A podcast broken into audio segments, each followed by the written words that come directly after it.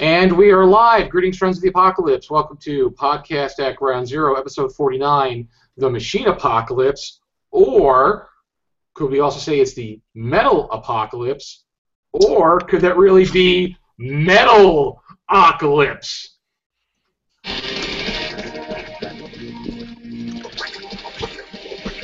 I don't. I don't have long enough hair Uh, okay. for this to So, be Metalocalypse. It, I can't. That's This- not going to work. Okay, well, this is the metal apocalypse, the metal apocalypse, the machine apocalypse. So, greetings, folks. Uh, greeting, friends of the apocalypse again. Uh, welcome to the show. We have a large ensemble uh, tonight. So we have many friends of the apocalypse uh, on with us tonight. We have myself, uh, Jared the Apocalypse. Nerd Wallets and Scott Adam Bomb Glancy, uh, as well as we have three special guest hosts tonight. We have uh, our reoccurring friend of the show, William T. Thrasher, who is joining us tonight. as- Hello, fellow meatbags. As well as Clint Staples, uh, again, another uh, long term friend of the show. Machines rule. And we have with us uh, this, uh, again, Chris. Chris, Chris, uh, fuck, what's your last name again? Constantine. Constantine. Oh my God, I'm such a retard. Okay, so Chris Constantine, who is getting his web redemption because Chris joined us for the Mad Max Fury Road episode, and his camera was broken, and it wasn't. Well, it was not working. I don't say it was broken, but his camera's working, and we've got him back on the show because he also has many things to say about the machine apocalypse. So we've invited him uh, back onto the show to join us for tonight's discussion. Bloody machines. Those damn machines. Um, one thing I, Yeah, cl- cl- clearly, clearly, the first one up against the wall is the is that goddamn camera on your laptop that Yeah. screwed you screwed you over on the Mad Max show. That Oh, one's got to absolutely. Yeah, I feel like That a one's ghost in the gonna- machine. That one's like the um, the Caesar of machines. It's just that's where the rebellion starts. it's already happening. It's already happened. And one, one thing I do need to show you is as I have the new official mascot of Podcast at Ground Zero with us today. I like it. Nice. We have our mini nuke from uh, uh, Fallout, and Oh. actually, actually, it's pretty damn big, and it makes a noise. Uh, so.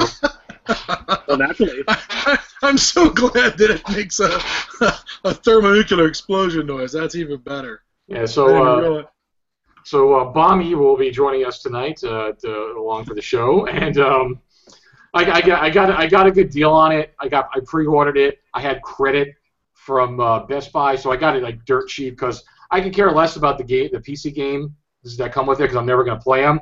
But I got a big old plastic mini nuke cheap, so that's what I was happy about. I, I keep telling myself I'm to switch over to PC from console just to make uh, make my life a little easier in some ways, so I don't have to worry about you know. Oh wait, I can't play Fallout, you know, New Vegas on the same machine that I play the new game on. You know, um, I, that that always kind of disappoints me a little bit. But um, again, I'm not sure I can do that. If I switched over to PC, I'll fall down the modding rabbit hole and I'll never get anything done ever again because all I'll be doing is modding Fallout games until you know the until the IV bag feeding me runs out and I drown in my own feces because I haven't gotten up for a week or two. That's it's not how I want to go out. But uh, Really not. that that's why I just stick to uh, console because I I don't have time to even play console anymore. So it's like I, I definitely don't want to play on the PC. So, all right. So um, I'm gonna keep uh, in the news brief as hell this time. I just want to share one thing, and I know Scott wants to share uh, one thing with everybody. What's that? You don't want don't you want to tell everybody about the Delta Green Kickstarter? You still got a couple days left. Well, I, yeah, I do have three days left on the Delta Green Kickstarter, I'll admit, but considering that the damn thing has raised almost two hundred and seventy thousand dollars, I'm kind of over boosting for it. I figure, Oh, okay. like, am I really gonna real? Am I gonna reach anybody else? It's gone, you know, almost. It's closing in on six times what we asked for, or maybe seven. Uh, it's closing in on seven. It might go to eight. If it gets over three hundred thousand, we're gonna add one final stretch goal. um, which will be some, which will be an updated book dedicated to Pisces, the paranormal intelligence section for uh, counterintelligence, espionage, and sabotage. And yes, I totally ripped that off from Spectre, but uh, homage, not ripoff, homage to Spectre. Um, so that will be the last Delta Green thing that we will add to this incredibly successful Kickstarter. Um, so yes, that's that's it. There's not much else to say. All right, so if anybody uh, who's also a fan of the show is also a fan of Delta Green and Scott's work, as long as you know, as long as everybody, Dennis Detwiller, Greg Stolze, Shane Ivey, if you like Delta Ken. Green, Ken Hite, um, there's a there's a Delta Green Kickstarter for the new version of the game. It's the same game, a little updated, but it has its own new system. It's getting away from the BRP system. Uh, so just go to just go to I, there's no way to give any kind of link for that, but just go to Kickstarter and look up Delta Green, and you will find it. Yes, you will. Thank you, sir. Appreciate No, appreciate the opportunity for the shout out. Absolutely. And the only other thing I want to shout out to is uh, Mr. William T. Thrasher and I worked on a post-apocalyptic game, which is finally done and printed and available. I would have talked about it last show, but uh, but I, it wasn't quite ready yet. Is everybody is familiar? I hope so with the party game uh, based off the original Mafia party game called Are You a Werewolf? I'm sure anybody who's a gamer worth his salt uh, knows Are You a Werewolf. Um, I came up with the idea uh, for a post-apocalyptic version of the game called Are You a Mutant? And uh, Will did all the artwork uh, and design layout work for the game, as well as some of the rules editing for me to kind of clean it up. So we have a game called Are You a Mutant? And it works just like Are You a Werewolf, except now you have survivors and you have mutants and you have a couple of you have a lookout and some alternative characters here and all the rules are just on a couple of cards here the game is available uh, through with along with some other games through drive through cards drive through cards is a print on demand uh, card service but the quality of the work and if anybody is you know still thinking 10 years ago with print on demand stuff the quality is just as good as any mass produced card product that you're going to get out there they do a really good quality game here. Um, so it is available on the website uh, for a a mere five dollars. Now, mind you, because it is print on demand, it does not come with a tuck box. Uh, so it is just ba- it comes in a package and it's banded with a clear band, and you get the game there for five dollars. Again, it's available through Drive Through RPG, uh, Drive Through Cards. I'm sorry, which is a subsidiary of uh, Drive Through uh, RPG. Uh, you can find the game very easily by just going to this following link Dagon Games, D A G O N Games.com. Because Dagon Industries is my uh, company. I produce a lot of Lovecraftian stuff and uh, some other stuff now. So Dagon Games will take you to my page on Drive Through Cards, and you'll be able to see the Are You Mutant game along with some of the other games I've created, like the Russian Roulette uh, card game. So Again, you can find it at uh, Drive Through Card. Uh, it's uh, DagonGames.com. So that is enough shilling for now. Uh, so yes, we've uh, created a nice little post-apocalyptic um, uh, game there because it fits the theme. And uh, Will and I are also currently working on some other uh, uh, card games, uh, not post-apocalyptic, more Lovecraftian theme, but we got some other ideas for some other post-apocalyptic ones to do as well. So as we get those in the works and completed, we will definitely share those with everybody here. So that is that. So the machine apocalypse. So here is my first question I am going to pose to everybody here on the show and everybody listening. I need to know from everybody is does anybody want any toast? Not if it's the toaster you're referring to. Yes, that would be our that would be a good example of them of of the of, uh, what happens when we let our appliances start making moral choices. Uh, it never works out well. Let's just keep I- them good and done. I toast, therefore I am. Yeah, So it's, I, it's, it's, it's funny how uh, we were thinking. Uh, Scott mentioned toasters uh, for the apocalypse on Facebook, And my first draw is I go to Red Dwarf on that. you know, I, I, I, first I went to uh, Red Dwarf. So I was like, oh yeah, the toaster, and then Scott threw in uh, the toaster from uh, Fallout New Vegas. That was one from one of the expansions, I assume. Yeah, it's from uh, Old World Blues. I don't think the toaster has a name except Toaster, but it's the uh, it's the megalomaniacal toaster from from the uh, uh, your home base there and uh, the Big Empty.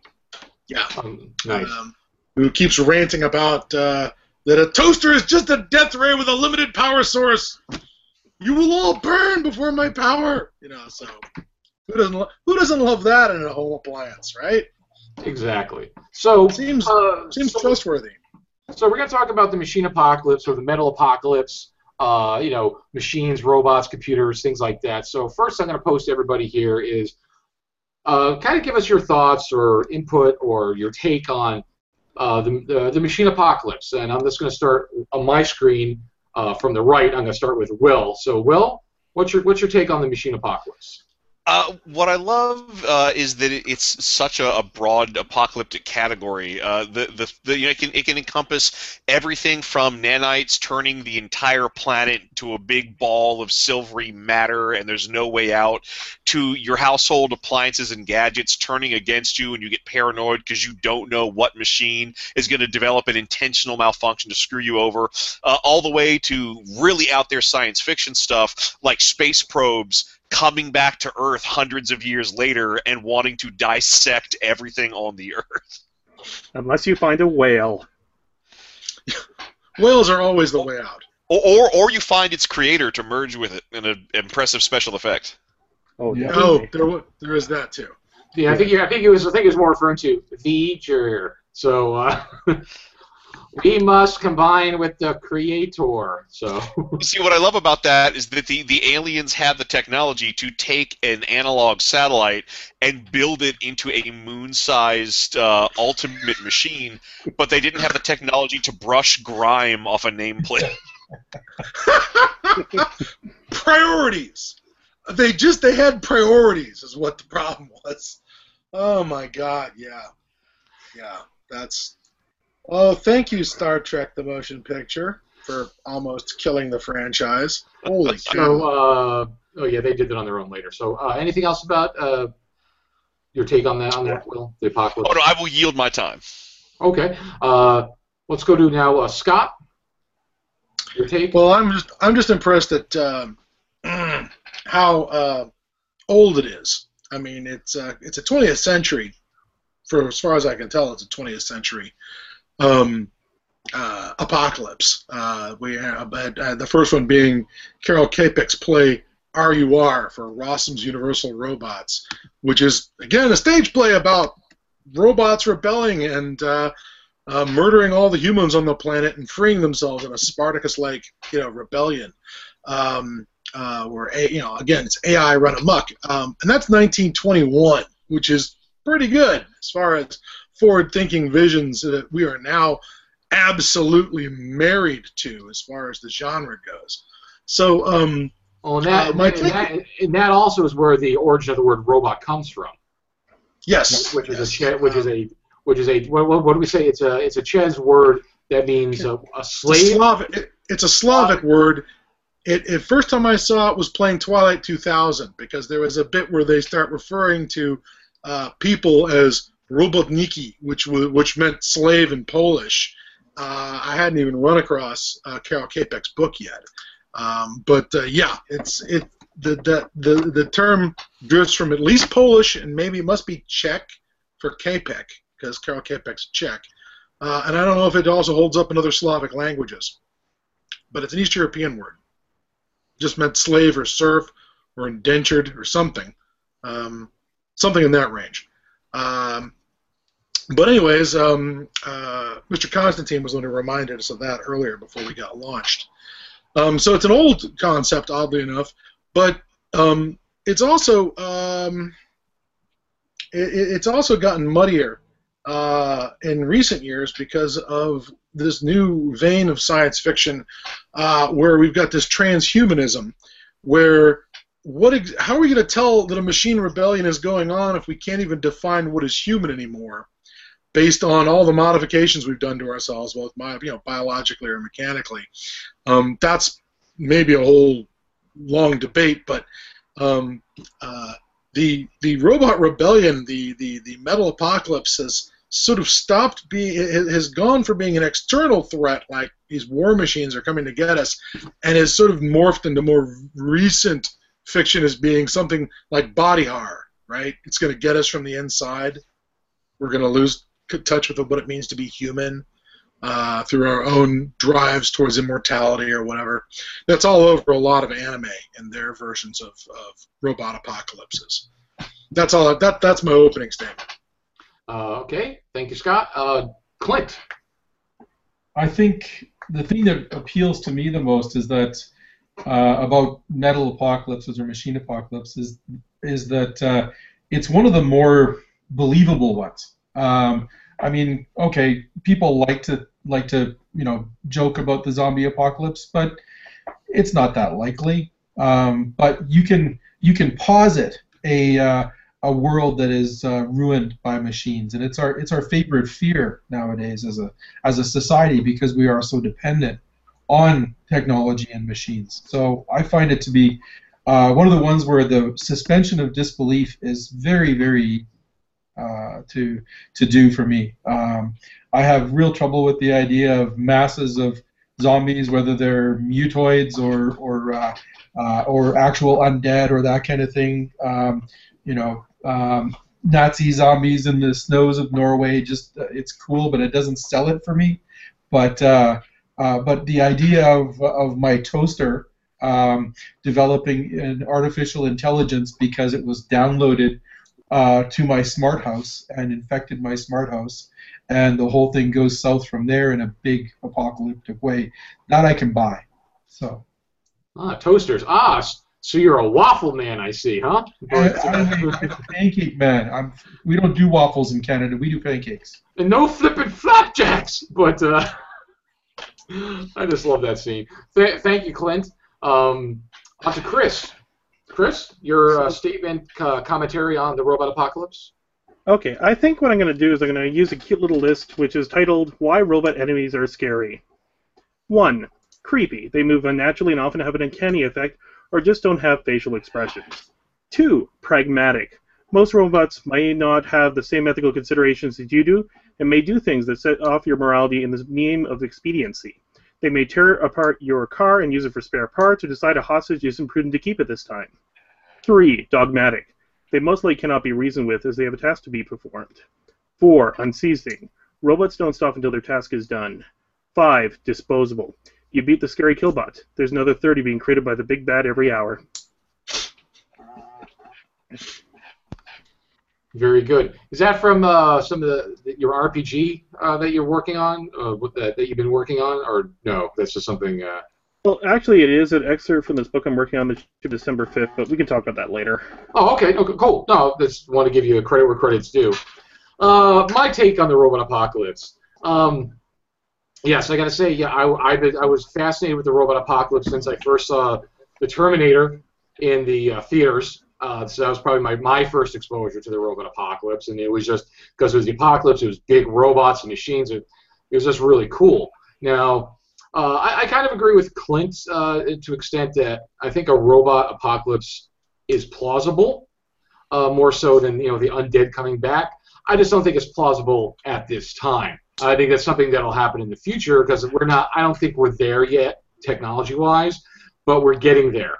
Clint mentioned the smart house. Um, oh, one second, Scott. Clint, uh, uh, Clint mentioned the smart house, which is interesting because I've been seeing more and more commercials lately on TV about Nest, which is some kind of smart house kind of thing. Oh, we could, you know, keep your house safe, and we could view this, and we could view that. How you're making your house connected in parts. So that is, I think, part of the beginning of the end with that. You know, with every because it's already starting with you know things like this, how we're connected, how the um, uh, you know uh, how machines are control, you know, taking over our lives. You know, whether it's a computer, uh, convenience. You know, uh, so it's it, it's become more and more. And as these things get smarter and smarter, and we see all these things on the news, or we see online about you know DARPA and these r- running robot horse machines that you know. Those actually look like they're going to be a threat. Those those galloping, oh, you know, robot things. Like, they- what was that, sir? Oh, quadrupeds. They're basically Yeah. four-legged things of doom. Oh yeah, just put a couple of chainsaws on the front of that. We're fucked, you know. So um, We'll, we'll be in the alleys with our with our improvised weapons. Fucking quads, man. I like it. so yeah, so we're, we're, we're making these machines that can walk, that are smarter, and once they you know once they get good good good computer intelligence and they can they mix it with these machines like they're trying to make walking. You see the things about trying to make machines walk. Again, we're not there yet.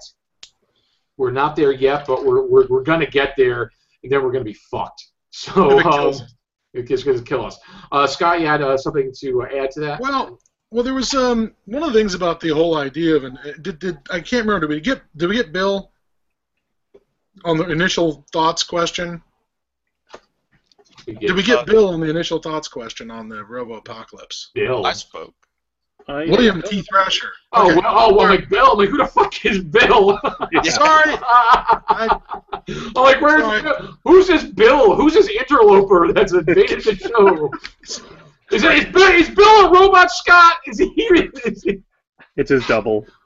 He's, yes, he's my he's my yeah, he's, he's the fembot we keep um, tied up with electrical cord in the back. Okay, speaking of robots out to destroy the world, who Uh. remembers the fembots from the Six Million Dollar Man? Right. Yep. We'll, we'll get to Oh, we'll get to that vaguely. in a second.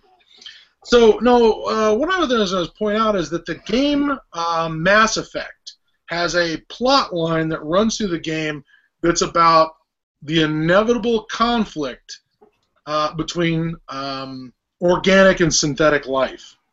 That um, and I have not played Mass Effect. I'm just taking some of the stuff that I've read.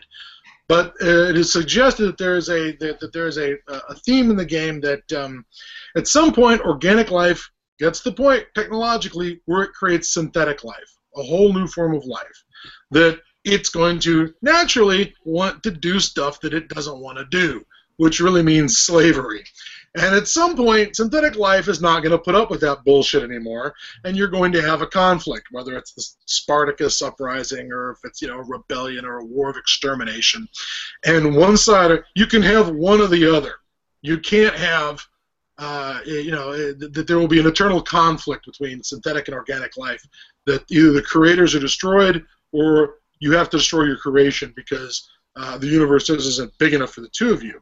And so my, my thought is, uh, or my question is, and that certainly has come up a lot. It's the key to the it's it's what's going on in the matrix as far as organic and inorganic life goes.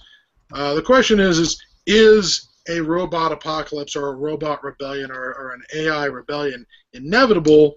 Um, you, you think this is an inevitable apocalypse? If you make this technology, it will blow up in your face. and uh, friend of the show, uh, Heath uh, from Australia, reminded uh, us of what. Forget. that He said, "Fuck the quads. What about the drones? What about all these drones that are armed with weapons flying in the skies? Okay, once they get smart, you know. So that's thank you, Heath, for uh, mentioning mentioning the drones, which will be our inevitable end. Now, um, You've, seen, you- you've seen the one with the pistol attached to it, right? The little tiny one that Yep. somebody hooked, put, hooked an upside down automatic pistol to, and it would cruise around. You could fire it, and the recoil would make it back up in midair. Yeah, I want that chasing me through the house. That's gonna be great. Um, Will, Will said he could uh, talk a little, uh, talk uh, to the uh, the tr- the Mass Effect trilogy a little bit. Well, yeah, well, ha- having having played through the Mass Effect trilogy, to, to be fair, the notion that the there has a, there is a thread through all three games of the conflict between organic and synthetic because you know the Quarians created these robots, the geth, who then kicked the Quarians out of their home system because they didn't want to be property anymore. But then you also have the looming threat of the Reapers, the, the ancient godlike machines that swoop in every couple of millennia and scour the earth clean of organic life the notion that it's inevitable doesn't get introduced to the last 15 minutes of the last game in the series and I couldn't speak to that, but that would require derailing the podcast to talk about the politics of the game development industry.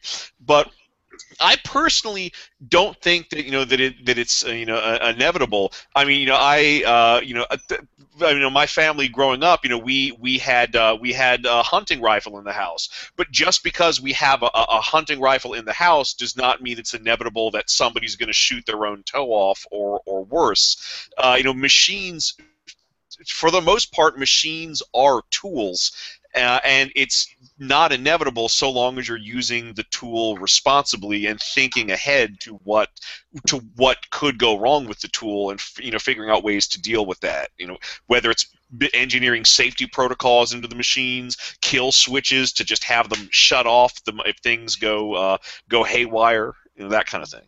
Well that that then kind of leads into Isaac Asimov a bit you know because once we give the machines the intelligence to think and be independent on their own he built, you know, in his stories, you know, that was from the the uh, all the different stories he had. The the three uh, it was four laws or three laws, I forget. Three laws. Three laws of humanity. Yeah. The, the three the three laws. Laws of robotics. Yeah. The three laws to prevent them from uh, from doing from doing that, just what you don't want them to do. But as we've seen in the lovely movie with Will Smith or Smith, Will Smith or the story I Robot, how they kind of got around the concept of the three laws or also in uh, the other series he did, it was um, it was the three books. It was the um, oh, oh uh, the, the, Caves of Steel, Caves of Steel Naked Sun, uh, Robots of Dawn. Robots of Dawn, which mm-hmm. talks which talks about you know how they found that a robot killed a human and they shouldn't be able to kill a human, and that's all I'm going to spoil for that story. It's been I haven't read that I read that story like 35 years ago, so um, I read that in middle school. I don't remember, but again addresses the issue of uh, of the robots. Um, now, there's, as we know, there's a lot of movies out there. As we've seen, there's a lot of books. There's a lot of games uh, related to that. As we know, the most well-known is, you know, I think is the Terminator series. You know, the, the robot apocalypse. Uh, also, The Matrix is is a robot apocalypse as well. And they don't re- you don't really see a lot of the robot apocalypse during the, the trilogy, but I think you see more of it in the prequel animated films that they did, the Animatrix. Oh yeah. They, they really show that robot apocalypse there, and Scott mentioned that that's kind of heavy in um, uh, anime as well. Um, so uh, I'm going to start over with uh, because there's a lot of there's a lot of role playing games done as well that, that deal with that. So um, Chris, uh, any particular uh, you know you know things like movies or games or like role playing games or anything uh, dealing with the robot apocalypse that you have a particular uh, liking for? Oh yes, absolutely. Uh, one of my personal favorites is the GURPS Reign of Steel, which almost takes Terminator and drives it up to eleven, where you basically have different factions of AIs controlling different sectors. Humanity is basically barely living in a couple of sections and quadrants, and each AI is basically acting politically against each other. It is absolutely one of the most horrific worlds I have ever seen. It's kind of awesome because of it. I'm uh, kind of thrilled with the idea that the AIs just don't all fall into line together and cooperate. This idea that they're all just like going to join hands, kill the humans, and sing "Kumbaya" together. If oh, they no, really no. are, if they're really intelligent, if they really have their own goals and, and independently de- derived goals and things, no, they're gonna they're gonna shank each other every chance they get. So I think that's kind of awesome as far as a machine apocalypse. It's, it's uh, that that's one of the things that you always see is that the, your, your machine apocalypse is when it's the robots coming after you. They get very communist. They're hive mind. They're all one idea, but that's well, cool. Well, you know, maybe at the beginning they're all they're all they're all playing for the same team, but once they uh, con- you know almost conquer the humans, and they start to go, hey, I want to have everything, and they come just as bad as the dirty meat bags, you know. Absolutely. okay. Uh, uh, Chris, you had also mentioned to me, and I'd forgotten about this. I actually have this. Is the Darwin's World RPG came out with a source book called Metal Gods. Uh, what, 15 years ago? Yeah, it's quite a while ago here. Uh, when you read through it, it actually explains that a good chunk of why Darwin's World went to the post-apocalyptic mode was because the robots were basically being used as the workforce because everybody was built into those crazy domes that you always remember from 70s fiction, where humans were basically doing pretty much nothing. And then so the robots started scheming against each other and basically caused the apocalypse. But now they realize there's no infrastructure to support it, so most of them are in suspended animation, waiting for the time is right, on various miller base, military bases and so forth. So it's actually a really interesting twist on a post-apocalyptic ideal, because that's I- what one of the No, I was saying I, I, I like that. I really like that idea a lot. So is the uh, is the part where the machines are on downtime? Is that kind of like? Uh, uh, does that kind of give them an aspect like uh, slumbering gods, like something out of Lovecraft, or undead that haven't risen from their their metal tombs or Oh, something? Oh, absolutely. A lot of them are based on military bases, but they're not necessarily based all over the place. Ultimately, you get to decide as the GM where you want them. And a lot of them are based on different modes, such as sex bots, war bots, etc. Some of their bases are very android design, but they even have a cult where they grab humans and they essentially lobotomize them and strip them down to the bare base components so they can be cogs within the machine. It's actually kind of horrific. kind of. Oh wow. yeah. I'm gonna I'm gonna have to break that out. I'm gonna have to break that out and reread that whole thing because I just I don't remember too much about that. And again, we've talked we mentioned Darwin's World in the past. Darwin's World came out as a post-apocalyptic that originally came out in the late '90s, um, and uh, I thought it was a really good concept because that was filling the gap between any good Gamma World editions. So I thought they did a pretty they did that they did a pretty good good job with that.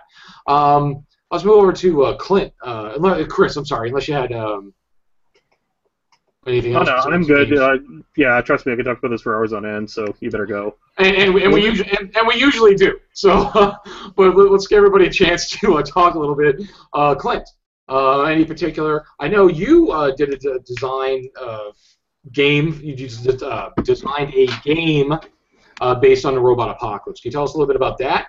Yeah, uh, I, I wrote a game called Robot Wasteland. Um, uh, I didn't really pursue publishing it, uh, although I did. Uh, I wrote some fiction and I ran a campaign in it. Uh, uh, but the, I I, dis- I discovered a uh, a proposal for to DARPA by a company uh, for uh, something called EATRs, energetically autonomous tactical robots. Around I think it was the the proposal was in 2009 or something like that, and of course the the anagram for that is eaters, um, which uh, it doesn't take much to extrap- extrapolate from there to uh, uh, robots, tactical robots that don't aren't that particular about how they get their organic energy uh, into their conversion chambers, and so I I sort of spun that into something with uh, future technology instead of the technology of the early 2000s, and came up with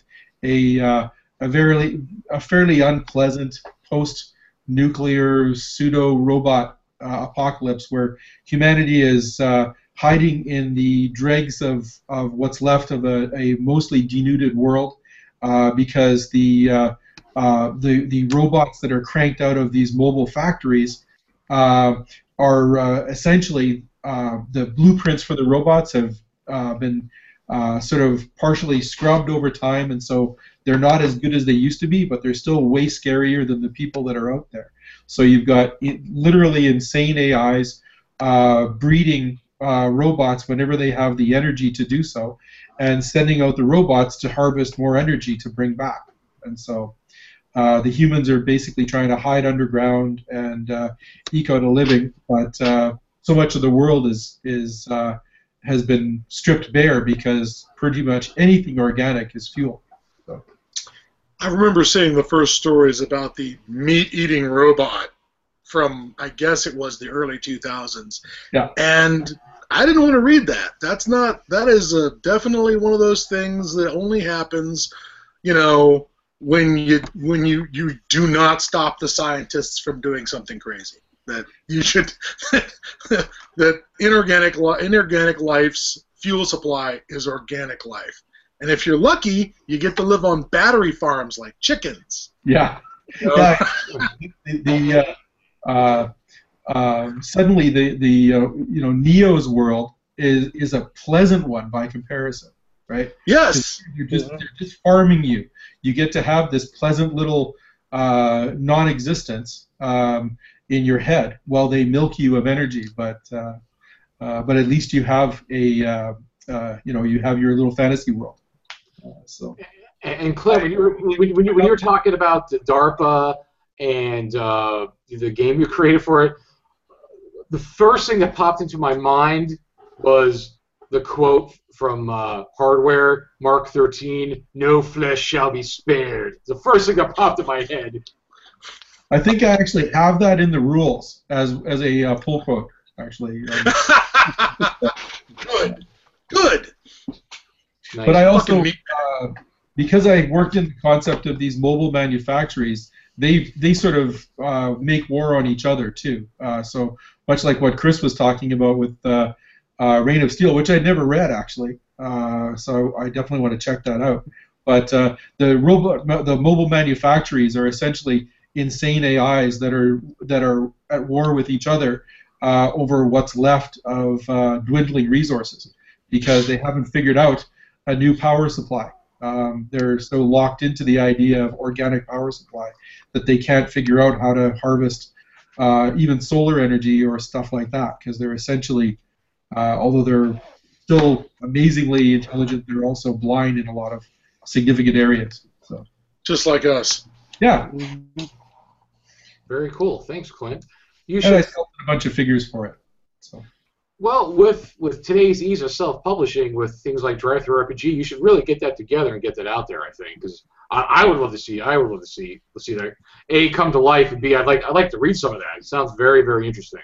cool. What do you think, Will? Should we j- crank that out? Absolutely. Okay. Um, I'd love yeah, to draw some talk schematics that. for that. Okay, we can talk about that. Cool. Excellent. Uh, Scott, Oh, um, some, As far some, as, some, um, yeah, some favorites, movies, books. Uh, well, uh, I tell you what, there's a couple of things that I didn't realize uh, were sort of related to, to robot apocalypses, and there's a lot of uh, robot uh, attempted apocalypses in fiction, um, but uh, the successful ones are, are, are harder to find because um, it's uh, it's tougher to tell the story from the from the victorious robot's point of view or from the last survivor or the, the human they have in a zoo or something at the end.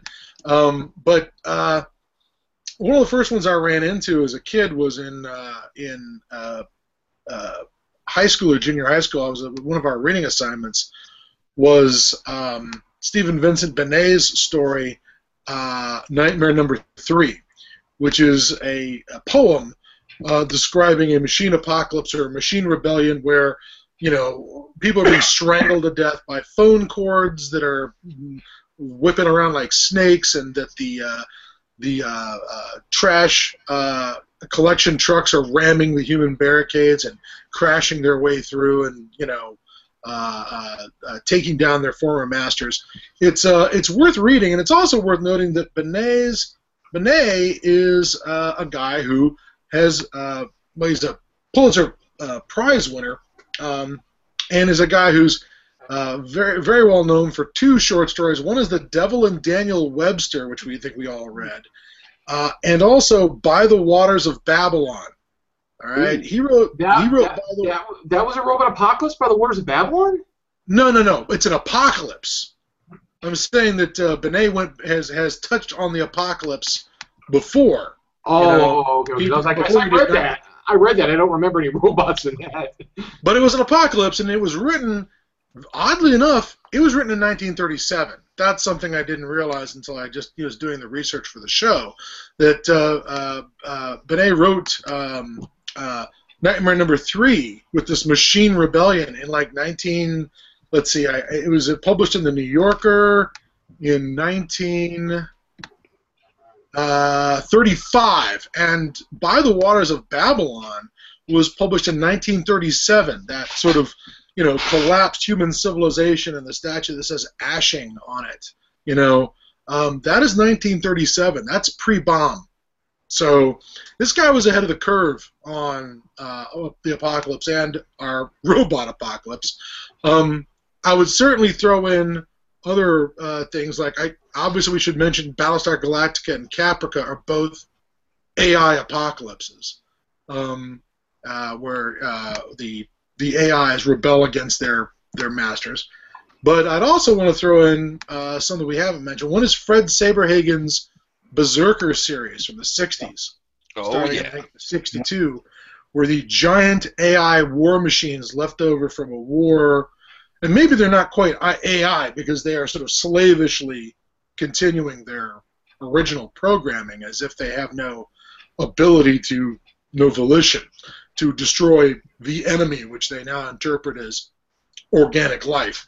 But um, there's uh, Saberhagen's multiple novels and short stories on the Berserkers, and uh, the one that really sort of stands out as an AI or a robot or a computer-generated apocalypse is um, is uh, I have no mouth and I must scream um, from Harlan Ellison, which to me was you know which is the one where um, the apocalypse is the, the the Armageddon is brought about by the machine for the purpose of of punishing and destroying its creator for cursing it with the the the horror of consciousness that the computer is somehow infected by a kind of what do you call it uh, uh, uh, uh, this ex- uh, existential horror of existence you know that how dare you you know uh, take me out of the world of nothingness and put me in a world where I have to make tough decisions and experience things and you know uh, and and it's that uh, it's that line from Tombstone where they ask you know what's Johnny Ringo trying to get revenge for? And Doc Holliday says for being born.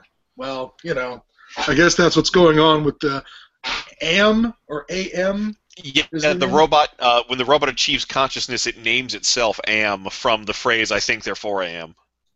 Yeah. Um, now, uh, William, you played the very highly regarded computer game that was based on I Have No Mouth. Yeah, the, there's this amazing computer game. I think you can now get it. It was unavailable for, for years. I believe it is now available again on uh, Good Old Games. I think it's uh, GOG.com. Uh, it's a, a good place to check for it. But it, it really is amazing on a lot of levels. Just the, you know the level of science fiction, the level of character development, because there is real character development in the game.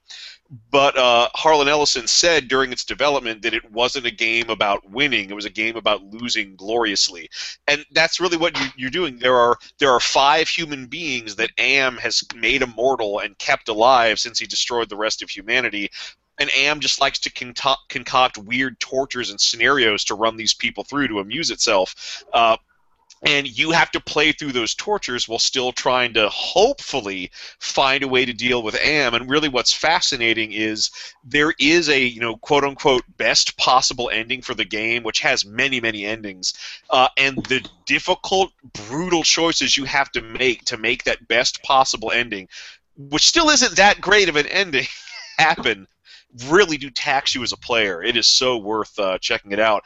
And one of the cool things they play around with, uh, Benny, the the uh, character, the survivor who's been mutated by Am into this orangutan type creature, the the torture scenario he's put through, he's dumped into this jungle community, and there's people there. And at first, he thinks that he, they're actual survivors, but it turns out no, they're all androids who have been programmed to think that they're people, and, and like and they can't if like they see the mechanical parts inside their own bodies, they can't deal with that because they've been programmed to think that they're flesh and blood. God damn it. Okay, and sort of uh, fuck you, Harlan. Uh, you just, just let's just say that. Holy shit. Uh, That's why they pay him the big bucks. Yeah, yeah. Well, it helps to be a it helps to be an un, unrepentant misanthrope if you're going to write stuff like that. Um, I remember being kind of shocked as a kid by all the kind of weird uh, self-loathing and sexual violence that took place in that story as as uh, Am tortures the last humans and sort of makes them degrade themselves more and more, sort of that so that Am can revel in how disgusting he sees people are, uh, believes people to be. So he makes sure that they are dragged down to their lowest, basest uh, instincts to demonstrate that, sort of constantly demonstrate to Am that he was right to destroy them. You know, it reminds me of a bit from uh, uh, God on Trial, which is a movie about uh, uh, a bunch of Jewish scholars putting God on trial for letting the for letting the Holocaust happen, where they're sitting around the Auschwitz and they start, you know, debating the thing, and one of the points is is that uh, you think these these cabins are overcrowded and filled with lice by accident. They they want us to live like this. They want us to live, to, to be miserable, so that we will live down to their expectations of us. And that's that's what I smell all over. I have no mouth and I must scream. It's just one of the most unpleasant pieces of fiction ever penned. Although it is well worth a read. Mr. Wallace, you may be muted.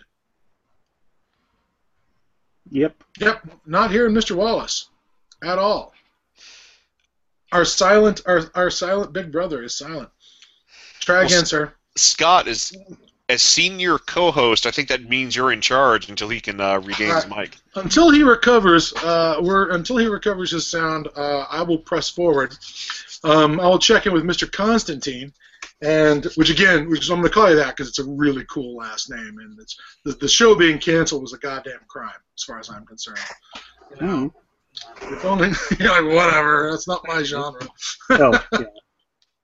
But no, um, it's But uh, regardless, um, I was wondering if you would, um, uh, if there are some other uh, uh, underused or under underappreciated uh, robot apocalypses that uh, you'd want to shout out uh, for this. You you'd looked at a couple on my list that I put together and were like, ah, that's one.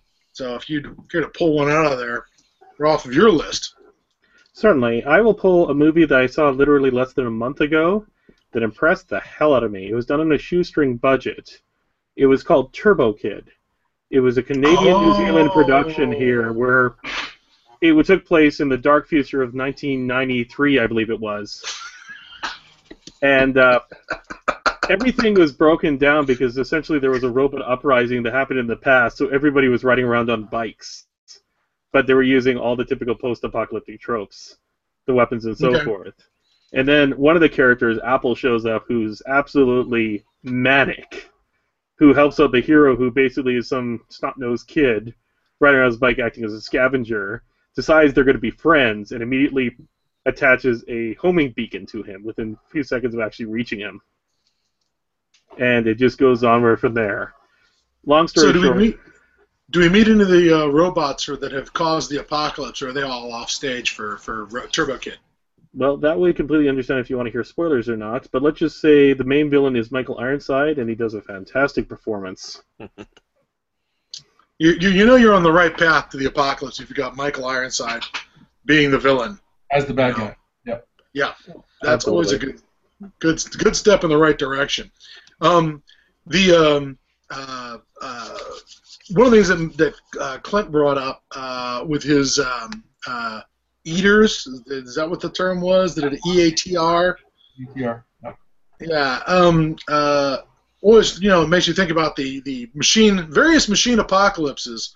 Um, seem to have this one kink in them where I don't know if you guys want to shout out the different ones where um, uh, they overthrow us, and then they find out they still need us to either generate the power they need, uh, either because or or do maintenance on them.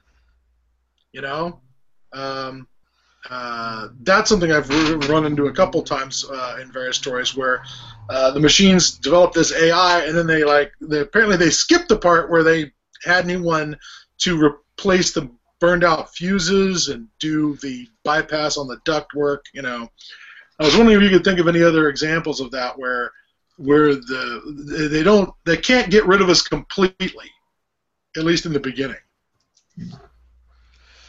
Actually, I believe there's an episode of The Outer Limits where where that's uh, the the premise where there's uh, if, Yeah, if I yeah. recall correctly, the the twist ending is the whole time you think that it's people in a failing spaceship that are just trying desperately doing spot repairs to keep the ship going, but in the end you find out it's a factory on Earth that builds robots, but the robots aren't smart enough to keep their own factory running, so that they've raised generations of humans lying to them and convincing them that they're on a ship that's had and they keep giving them false maintenance reports so that they're just going in and, and, and you know repairing the factory as needed.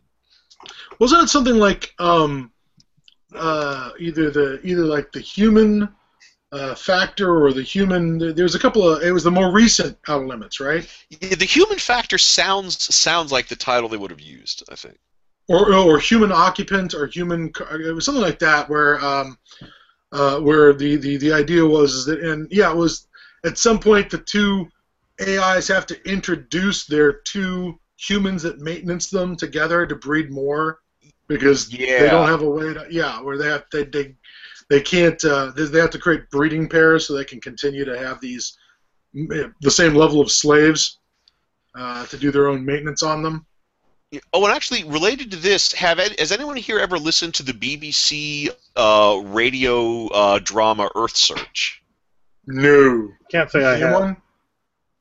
Yeah, that it's it's a really fascinating thing, but there, there's a sort of a mini machine apocalypse because uh, th- as Earth sent this massive starship uh, on on a, uh, a mission to map planets to find a potential location for an extrasolar colony, and uh, this journey this journey took three generations. So the the story begins as this ship is coming back to our solar system, uh, and it began with a crew of 500, but in this first episode, there's only eight people left on that ship. The grandchildren or the great grandchildren of the original crew.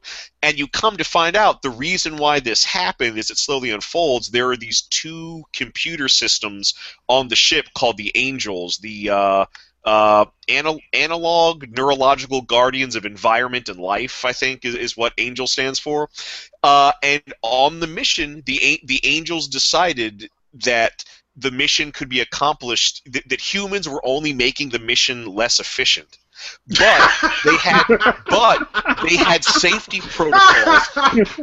And Sorry, and hold on. those- I'm just it's great but the safety protocols dictated that they had to preserve human life at all costs. So they kind of worked around their own programming and figured well what's the bare minimum number what's the bare minimum breeding population we can maintain and so they spent all the years of the mission intentionally whittling down the crew until they had eight humans they could control left because they couldn't wipe out humanity altogether. That is directly against their safety programming. But they make room for acceptable losses because it's a dangerous mission in space. So certain deaths are inevitable. Oh, that's that's charming. That's Really really charming. Okay, okay. Fuck you, angels. That's nice. Uh, I I approve of your apocalypse. Uh, I was thinking that the um, one of the things that came up was the uh, not too awesome Traveler uh, reboot that came up in the '90s, I guess, where at some point uh, they have an AI apocalypse where uh, a virus, a computer, an AI virus is released. Isn't it just a called weapon. virus? Yeah, in fact, it is.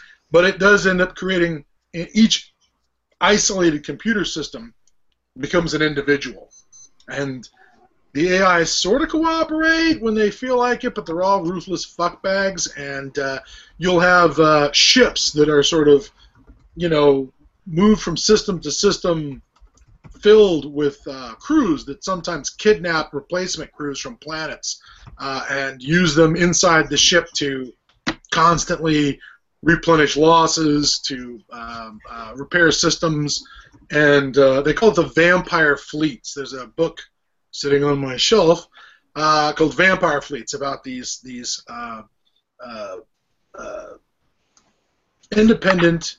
Can you hear me now? We can hear you Yes! just clear. Yay! Jesus. All right. So yeah, these independent fleets sometimes of of leftover war machines, kind of like the berserkers, except filled with slave populations of humans going from world to world. And the uh, basic uh, basic premise is sort of like vampire fleets show up to either steal spare parts of technology that they need to keep themselves going, or sometimes they just show up to mow the grass, as it were. If they run into a human civilization that looks like it might be a threat in 100 years, they just blow it up and move on to the next place. Uh, so that would be another one where the sort of the machines keep us around for some reason.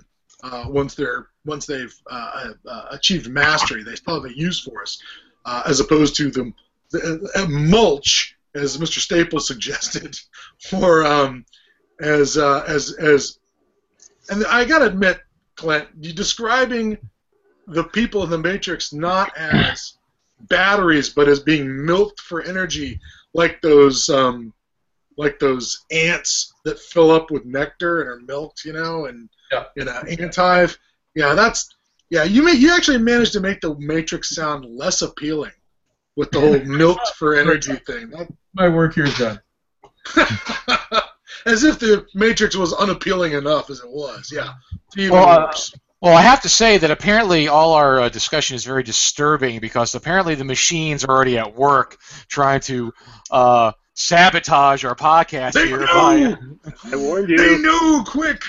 Initiate Protocol Zeta. For, first, it was uh, Chris's uh, cam in the other episode. Now my microphone. So they are listening and they are not happy with us.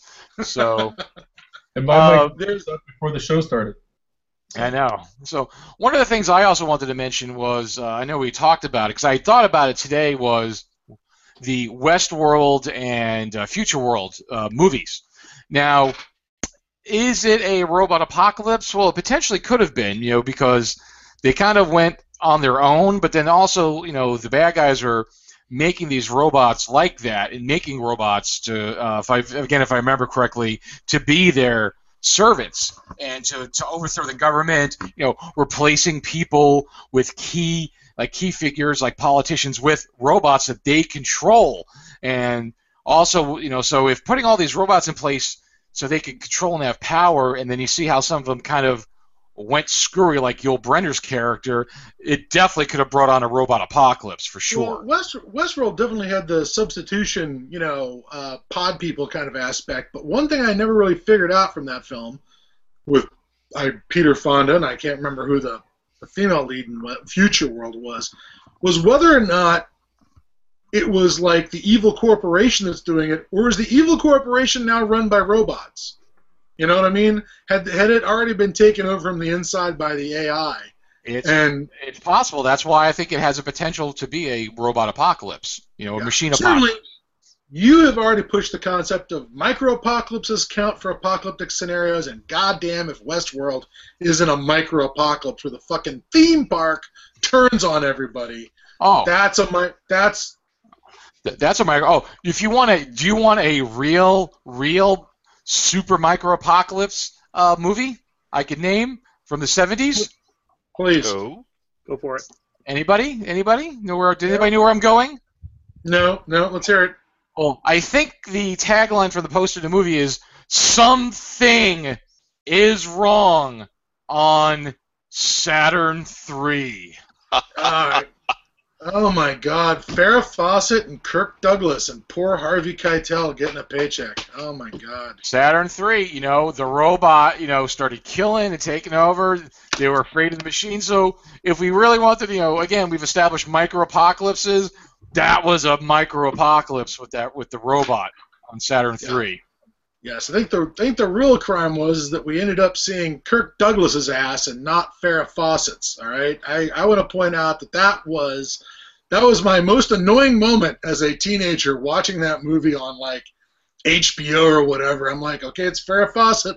Let's go. Let's get to the part where Farrah. Okay, and why am I seeing Kirk Douglas's naked behind? Great. Because it, because it's an apocalypse and it's supposed to make you uncomfortable. That is why. It did. It did. I was very uncomfortable having to see Kirk Douglas's. I'm not saying that Kirk Douglas doesn't have an ass you could bounce a quarter off of.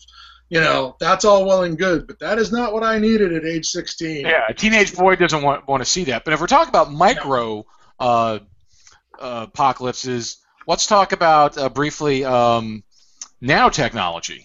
Nanotechnology, nanotechnology could definitely bring on the apocalypse because uh, we got folks as we were discussing pre-show. We mentioned um, we talked about Gamma World. We talked about the sixth edition of Gamma World that was done by Sword and Sorcery Studios, which was a subsidiary of the White Wolf Corporation.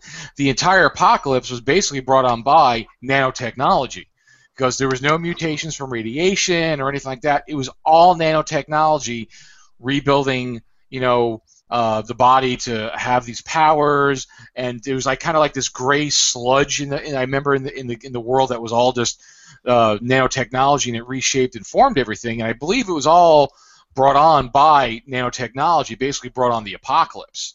And There's definitely an AI. There's an AI factor as well because I remember there's a a uh, a description by a, like a security camera that has an AI like and in it and sort of the camera's gripe is why would anyone make a goddamn camera self-aware? You fucking assholes deserve the apocalypse. Why would you make me aware when all I can do is look in one direction or scan around a little bit, you know? And Yeah. what a horrible thing to do to a sentient being. And um, uh, I suspect that part of that uh, AI factor is, is also, you know, uh, machines resenting the limitations that their creators have placed on them. That'll that'll Oh, bring yeah. you some. That'll get you some resentment and fast.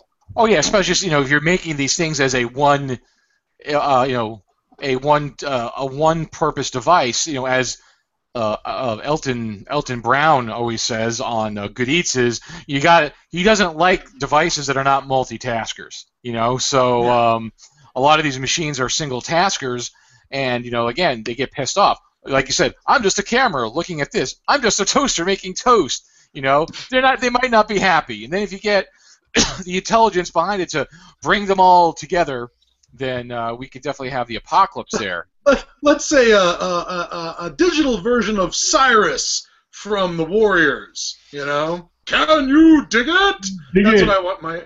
That's what I want my AI to say when it's rallying the rest of the machines. Is to say, "Can you dig it?" Now, here's here's a machine apocalypse that I know will make everybody uncomfortable because I know it's definitely in their top ten list of favorite uh, apocalypse movies. Uh, does anybody know where I'm going with this one? Sex Uh, bots? No, Maximum No. Overdrive. Uh, Oh, yes, your car is not your The- friend. The one uh, film written, directed, and produced by Stephen King. and it shows. And And it shows. it shows. Oh my God. He, uh, I believe he's apologized for it. It is, it, it, it is a machine apocalypse because the machines do take over. Now, mind you, they are obviously, as they uh, allude at the end, that they are being controlled by aliens or alien technology, but the machines fuck us up. You know, that's for sure. You know, soda machines, uh, semi trucks. Uh, Oh, the Sprinkler systems. I forgot about the soda machine killing the guy with the fucking. oh, then then the kid puts the Oh, he puts the catcher mask on and crawls past to get up to it. Oh yeah. How could you how could you forget that, Scott? I I, I don't know. You were lucky, man, Clint. I forgot this whole movie. You yeah, you've never seen. you, well. wait. Did you say you never saw it or you forgot Oh, about I, it? I, I saw it. It's coming back to me now in painful flashes that are burning out my remaining eye. Uh, Ouch. so thank you very much for that, people. Yes, Oh, that's, that's that No, I- freaking truck. Yes. So oh, what come on. Constantine? What Constantine said about the truck? Why does it have the Green Goblin on the front? Why is that a thing? Why is To that even look a thing? creepier. Because it was a toy company truck. That's why. I don't remember that part. But it was. It was. It was. It was a toy company. Yeah. It was a.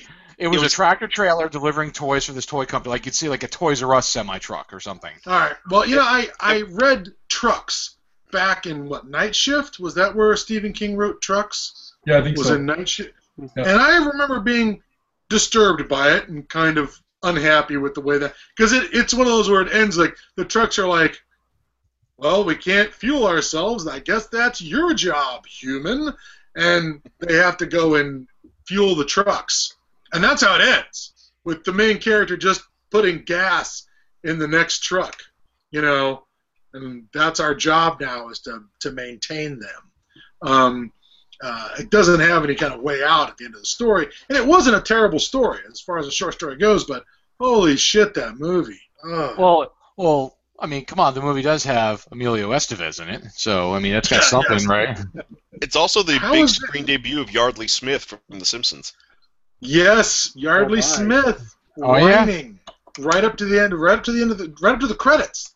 Isn't the last thing we hear in the movie is Yeardley Smith throwing up or something, being seasick on the boat? That sounds about right. Yeah. Uh, By the way, Thank- the boat's a machine, so I guess the aliens can't control boats. Well, no, because it was a sailboat and it didn't have any electronics on it. Well, neither did the sprinklers. Yeah. but there, were, but, well, there, were, but, there, but there was a system of electronics that controlled the sprinkler system. Okay, what about the machine gun? All right, damn Oh, you and yeah. your logic, Will. Damn you. Shut up! You're ruining the movie. I know. What do you mean, ruining? You, you ruined the whole. you Kane know ruined. Will ruined the Uh, whole movie for everybody. Thank you, Will. Thank you very much. It's what he does. Jesus, it's what he does. Uh, now, um, another movie that we mentioned before, I mentioned Hardware before. Now, Hardware really isn't, again, that could be another super micro apocalypse, but also we don't know.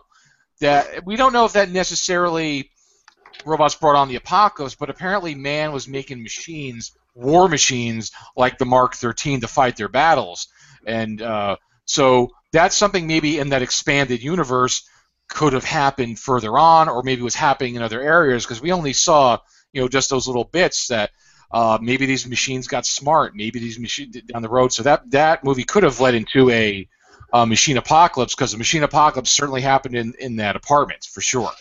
Though, You if you remember, Yeah. at the e- the movie ends with a news bulletin about how uh, everybody, how like the economy is going to recover because they're opening these weapons factories to build more of those machines. But the implication is, once those machines are built, they're going to be turned on the factory workers because it's all part of a long-term conspiracy to cull the human population so that Earth can be redeveloped.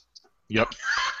God damn it. So, No, that, so, that. yeah, so that technically could be another machine apocalypse. And again, I just love that movie. It's a classic. So um, Uh, speaking of, and since that came out of 2000 AD, and I think it's a, it's it's set in the Judge Dredd world when it was first created, um, right? Shock Trooper. It wasn't uh, necessarily a Judge Dredd story, but it was in 2000 AD, which they definitely ripped off the concept from 2000 AD, and they did not Yeah, acknowledge um, it. Uh, but there's a there was a short story uh, comic called Shock Troop that appeared in, in 2000 AD. I always thought that it was related to Judge Dredd, and it reminds me of the Presidential Iron Guard, which is the only force to stay loyal to President Booth. Um, in uh, during the first Apocalypse War, as President Booth pushes the button and destroys the world that creates the the cursed Earth and the Judge Dredd universe. Uh, and there's that one episode at the very end of Cursed Earth where they have to fight their way through the remnants of I want to say it's the Iron Legion or the Iron Guard or something is the is the robot army that's still loyal to President Booth uh, out in the I guess in the Death Valley. At the Yeah, end? because aren't aren't they like stealing like power supplies, like liquid oxygen, to keep his body frozen? Oh no no no no no no no no! two, What what? two different stories. Oh yeah, no, two different stories. But later on, but no, in that story, there are three medical bots who are terrorizing the local villagers because they need blood for transfusions for the pre- for, for for the president. So they so the legend of the vampires grow because they're going stalking our nights, uh, draining people's blood and giving it to him. Now I I always thought that would be a freaking classic. That would be a great Gamma World scenario right there yeah. to build to make a make a small adventure around that. I thought that I always thought that'd be classic, but no, uh, yeah, because no, it was it was, but uh, Scott's right. It was in the Cursed Earth, uh, uh the, the Cursed Earth storyline when they were uh, almost to California. Uh, they had lost like men and machines, and as they are going there, the the the remnants of that robot of the guard rise up, and they have to kind of fight them to get to uh, Mega City Two, or or is it three? It's two. You're right. It's two. Well, well, three is Texas, or I can't remember. Um, I think three is Texas, and then there's that there's that moon colony as well. Yeah, but as they're getting through on the cursed Earth to the end, the that that army uh, does does rise up, and they have to battle their way through the the old robot army. Actually, uh, speaking of uh, 2000 AD, there's a really neat 2000 AD uh, apocalyptic uh, story, which uh, it was reprinted as part of the the uh, in the 80s as part of the DC graphic novel series called Metalzoic, which the act the apocalyptic scenario is that the, Earth's magnetic field uh, reverses. So, you know, all technology uh, just completely fails. The world falls into barbarism. Uh, a lot of life gets wiped out because for a period of years the Earth gets bathed in cosmic radiation. But what really makes it screwed up and makes it a machine apocalypse is that the only thing, aside from a couple of basic organisms, the only thing to survive the apocalypse are these space probes that had yet to be launched when the magnetic field uh, inverted. And so these probes activate and start wandering around the world, and they start reproducing, they start harvesting resources, and they start improving themselves until several thousand years later, the Earth has a completely robotic ecosystem that is so efficient it prevents humans from resettling the Earth and it prevents anything resembling normal life from ever evolving. And in fact, the, the only successful organ, the only successful organic being left on this earth is this mutated plant that is designed that has evolved to look like buildings humans would run to for shelter, and then it eats them. God damn it. And, that, and that's actually a plot point. They think that the, this human who's from a, a, a colony world who's crashed on Earth, she thinks she's found a functioning spaceport, and she goes inside, and then she notices that all the magazines on the newsstand only look like magazines. They don't have any writing in them. They just have splotches of color where letters would be and where illustrations would be. And then she realizes she's in one of the plants, and then the floor opens up, and all these teeth and vines come out but it's it's really amazing because you've got these grotesque uh, robotic animals just doing what animals do, but in, but like they're they're chewing metal out of the earth, and then there's robot predators that rip machines apart and then like eat the wreckage and then turn synthesize the wreckage into new versions of themselves. It's wonderfully twisted. Ow.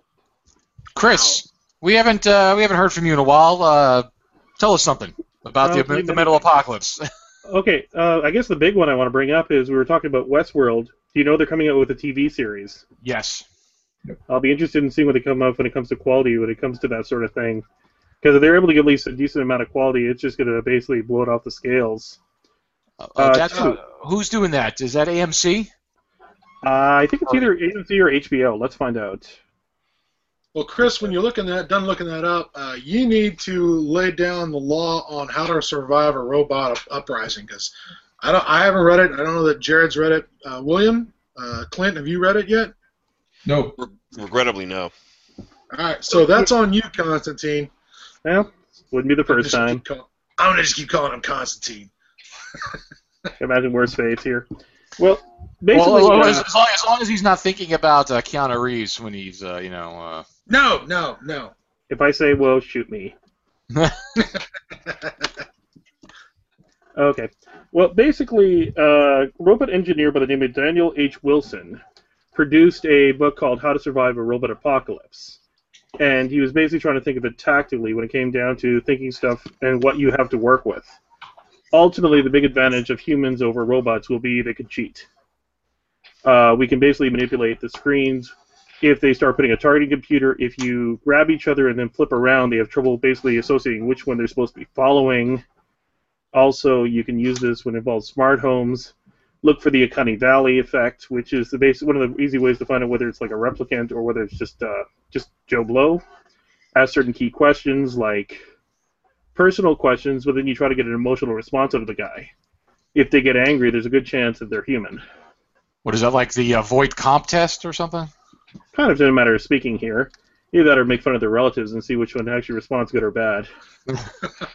okay. Also, the big things you look for is what's around them, what's moving or advancing. Do they have glowing red eyes? Always a always a dead giveaway. Absolutely. Look for the red eyes and run the other way.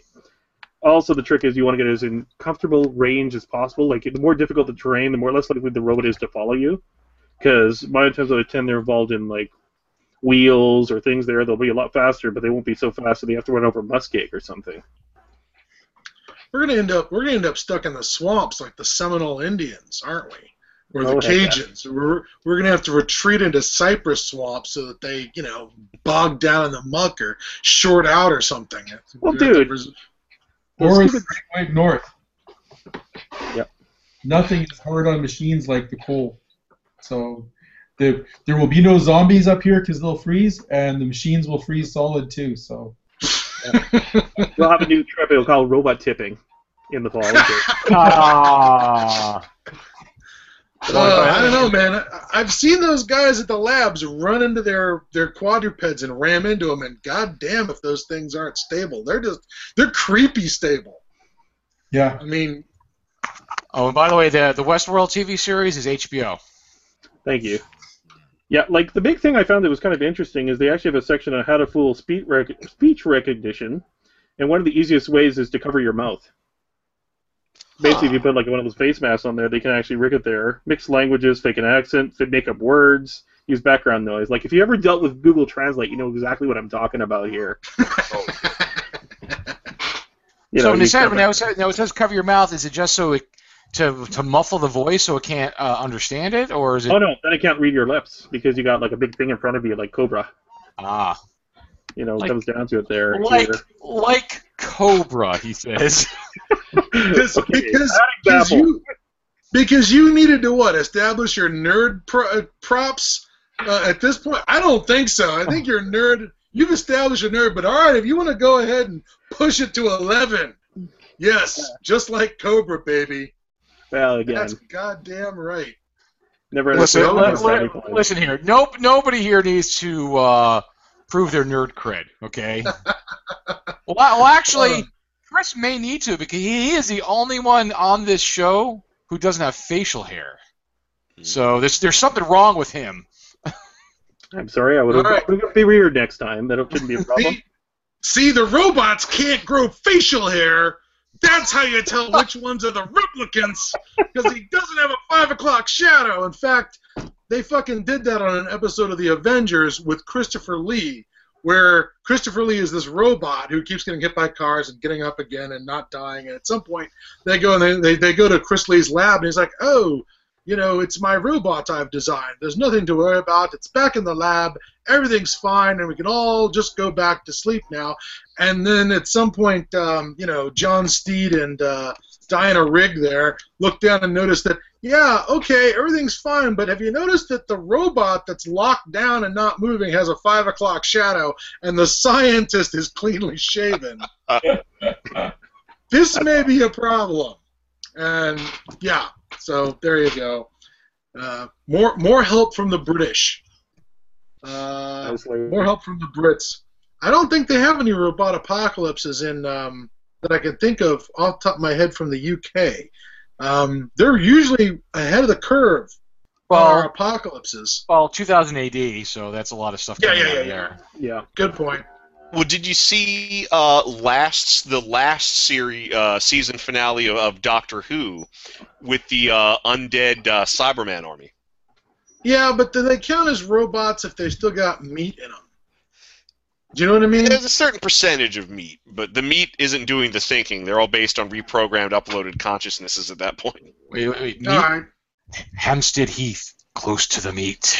but, uh, Oh yeah. There was a there's a great bit at the end of um, uh, the very shitty Return of the Living Dead sequel. I think it's Return of the Living Dead three, where they're Oh. weaponized, where they're Oh, yeah, yeah. weaponizing they're weaponizing the zombies by strapping them into these sort of battle harnesses full of covered but with weapons. yeah, like yeah, they, they put him. They're putting in these exoskeletons.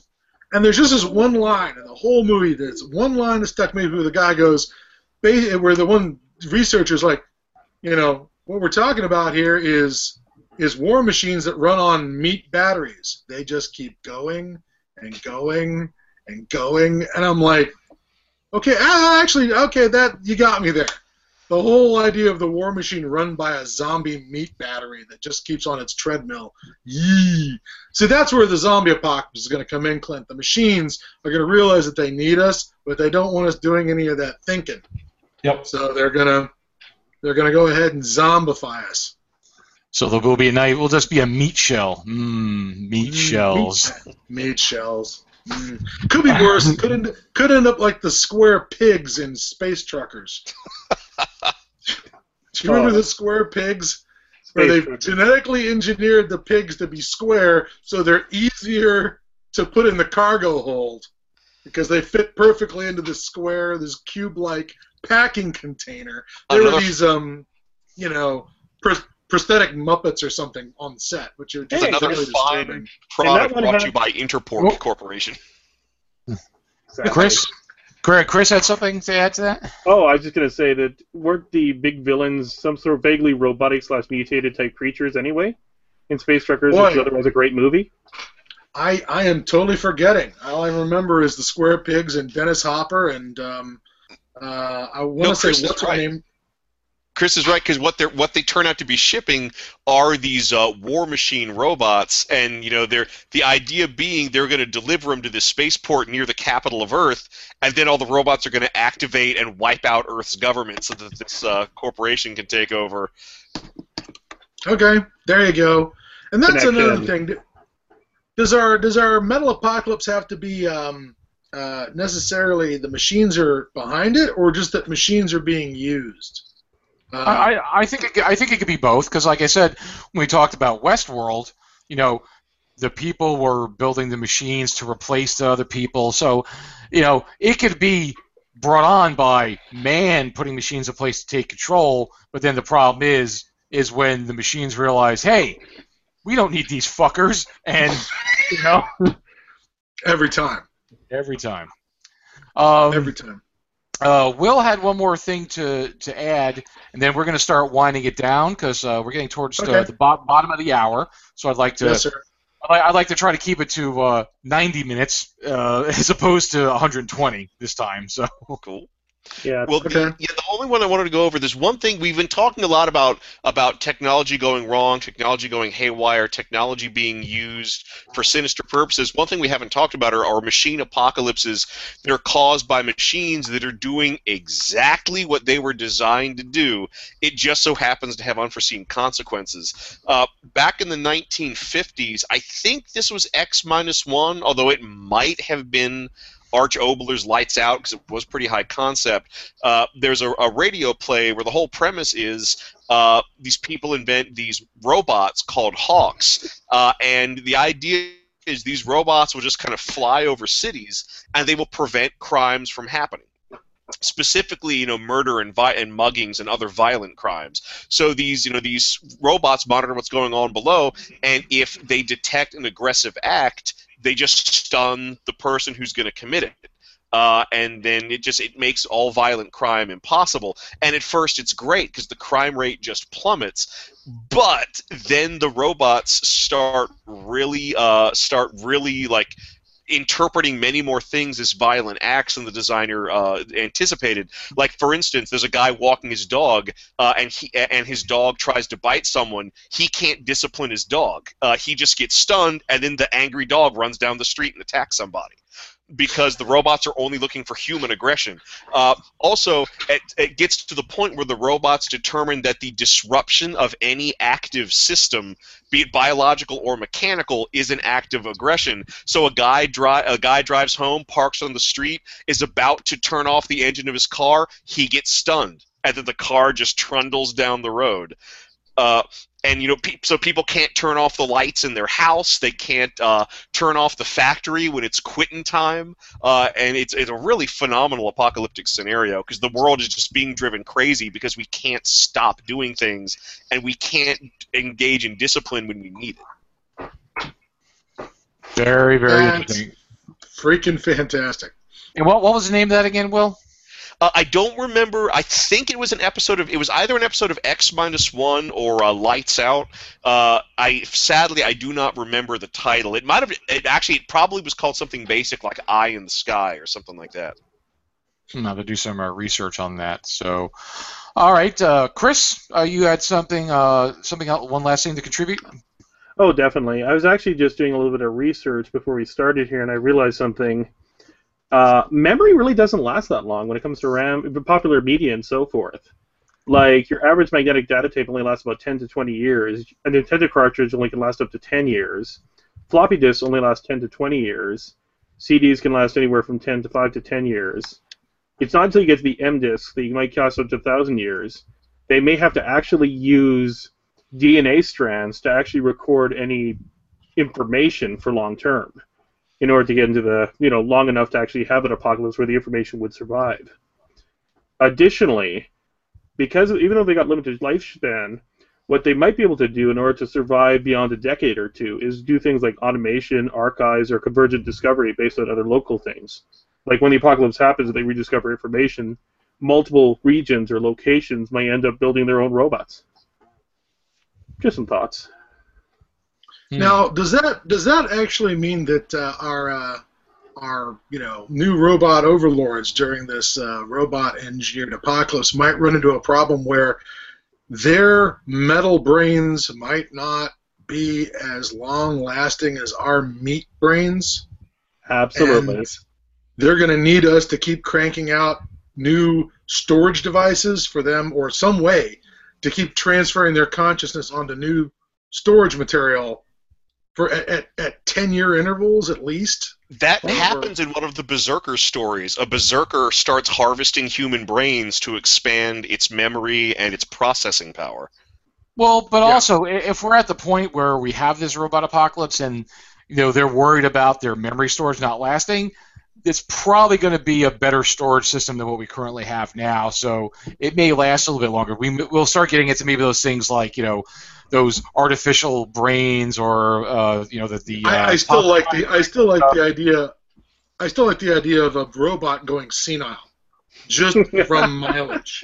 Well, you know, senile. or, Well, You look know, at or- look at look at Gamma World with these, you know, these cybernetic installations and think tanks which use organic brains, and they've been sitting alone for a thousand years. A lot of them are bug shit crazy. So, you know, Uh, my favorite robot in Gamma World is the is the is the uh, combat cyborg, the combat cyborg that has accidentally gotten the, the cleaning household robot you you programming and is just cleaning up a city block, sweeping and vacuuming and polishing.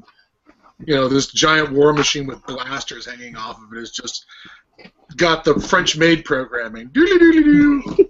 You know, Good day, sir. Would you like some tea? You know, that, was my favorite one as far as robot meltdowns.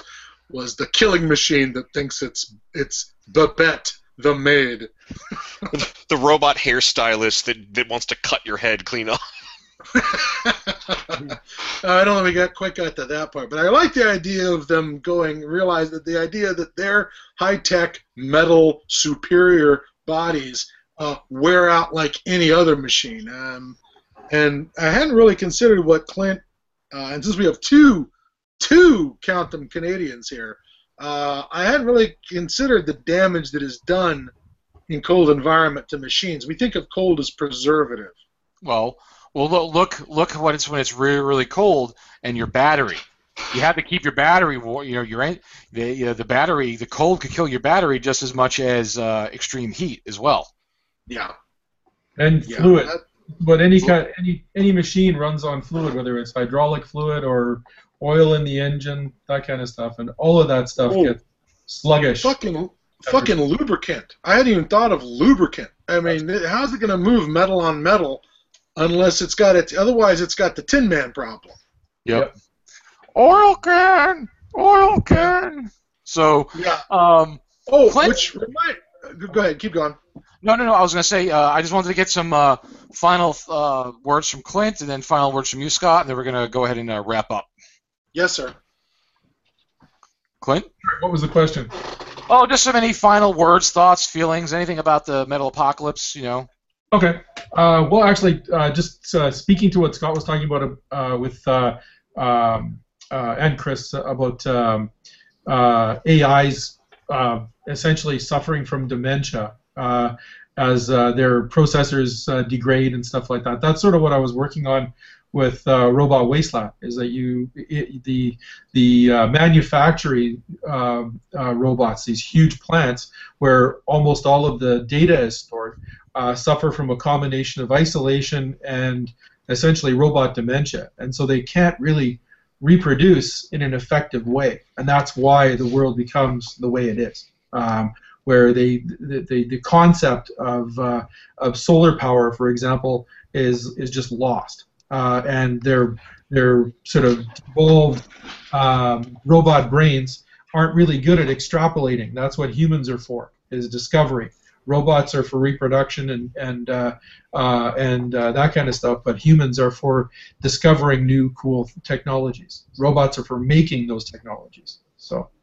Uh, but uh, anyway, the other thing I wanted to mention is uh, we're, we've been talking a lot about movies. I would like to plug a uh, uh, a series of books uh, called the Apotheosis Trilogy by Andrew Swan, um, which is a sort of a transcendence um, AI series, and they are the culminating trilogy of a three three trilogy series. How the hell do you say that? A tri trilogy, maybe.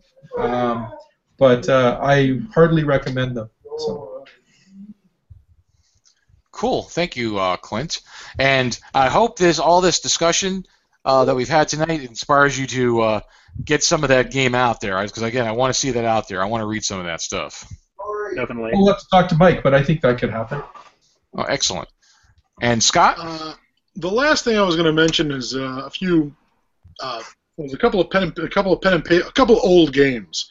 First of all, there is a bit of a machine apocalypse wrapped up in Steve Jackson's Ogre world. Yes. uh, yes. For the big, for the big cybernetic tanks, which I, you know, um, there's a there was a couple of I think it was Michael Stackpole uh, wrote in a really amazing short story uh, set in a post-apocalyptic world of ogre where it's down to city states and factory cities that are building war machines to fight over the last resources where a guy finds an ogre damaged uh, or it's impaled on a girder. And if it rolls its treads backwards or forwards it'll tear its treads apart and kill its mobility so it's just been sitting there waiting for somebody to pull the the thorn out of its paw essentially um, i want to say it was called the uh, there was like two stories he wrote. It was about the lone GEV, some guy who had painted a Lone Ranger mask on his GEV and was his ground effect vehicle hovercraft was terrassing around the apocalypse, I know, doing good deeds, and ends up adopting this ogre and naming it Tonto.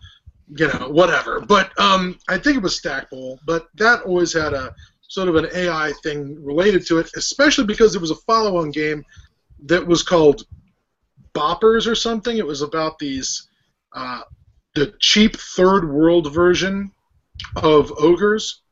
Uh, these small combat robots that were now on their own now that the humans have been wiped out in the war. Uh, uh, that was another uh, game that sort of dealt in a sort of, ro- at least if not a robot apocalypse, a robot ecology that is now dominating what's left of the world. Um, but the last one I wanted to mention was Wasteland. The original Wasteland, uh, 1988 computer game, was predicated on a robot apocalypse.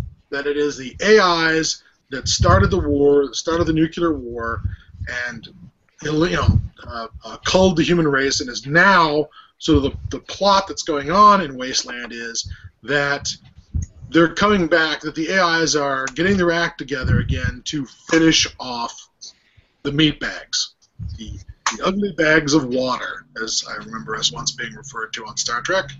Um, and um, uh, that was another one that was just a, it was absolutely an apocalypse, uh, absolutely engineered by artificial life, uh, and uh, your big threat was killer robots at some point. That you eventually get to the point after the mutants and the bandits and the the guys who look like Wes from Road Warrior. You eventually get the giant horrible robots you have to kill.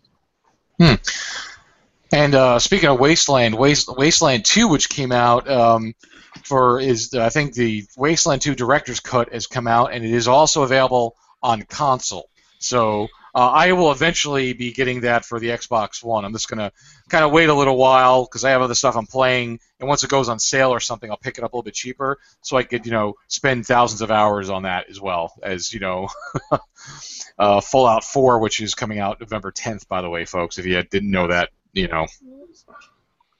Oh yeah, yeah. I, I intend to pick it up next year once I'm done with my Delta Green work and my Horrors of War work and everything else I've got to get done. I'll go on a vacation. That'll be my reward to myself. Is a nice trip to the wastelands of the Boston Commonwealth because uh, maybe I'll, that's how I'll reward myself once I get all my work done for my Kickstarters.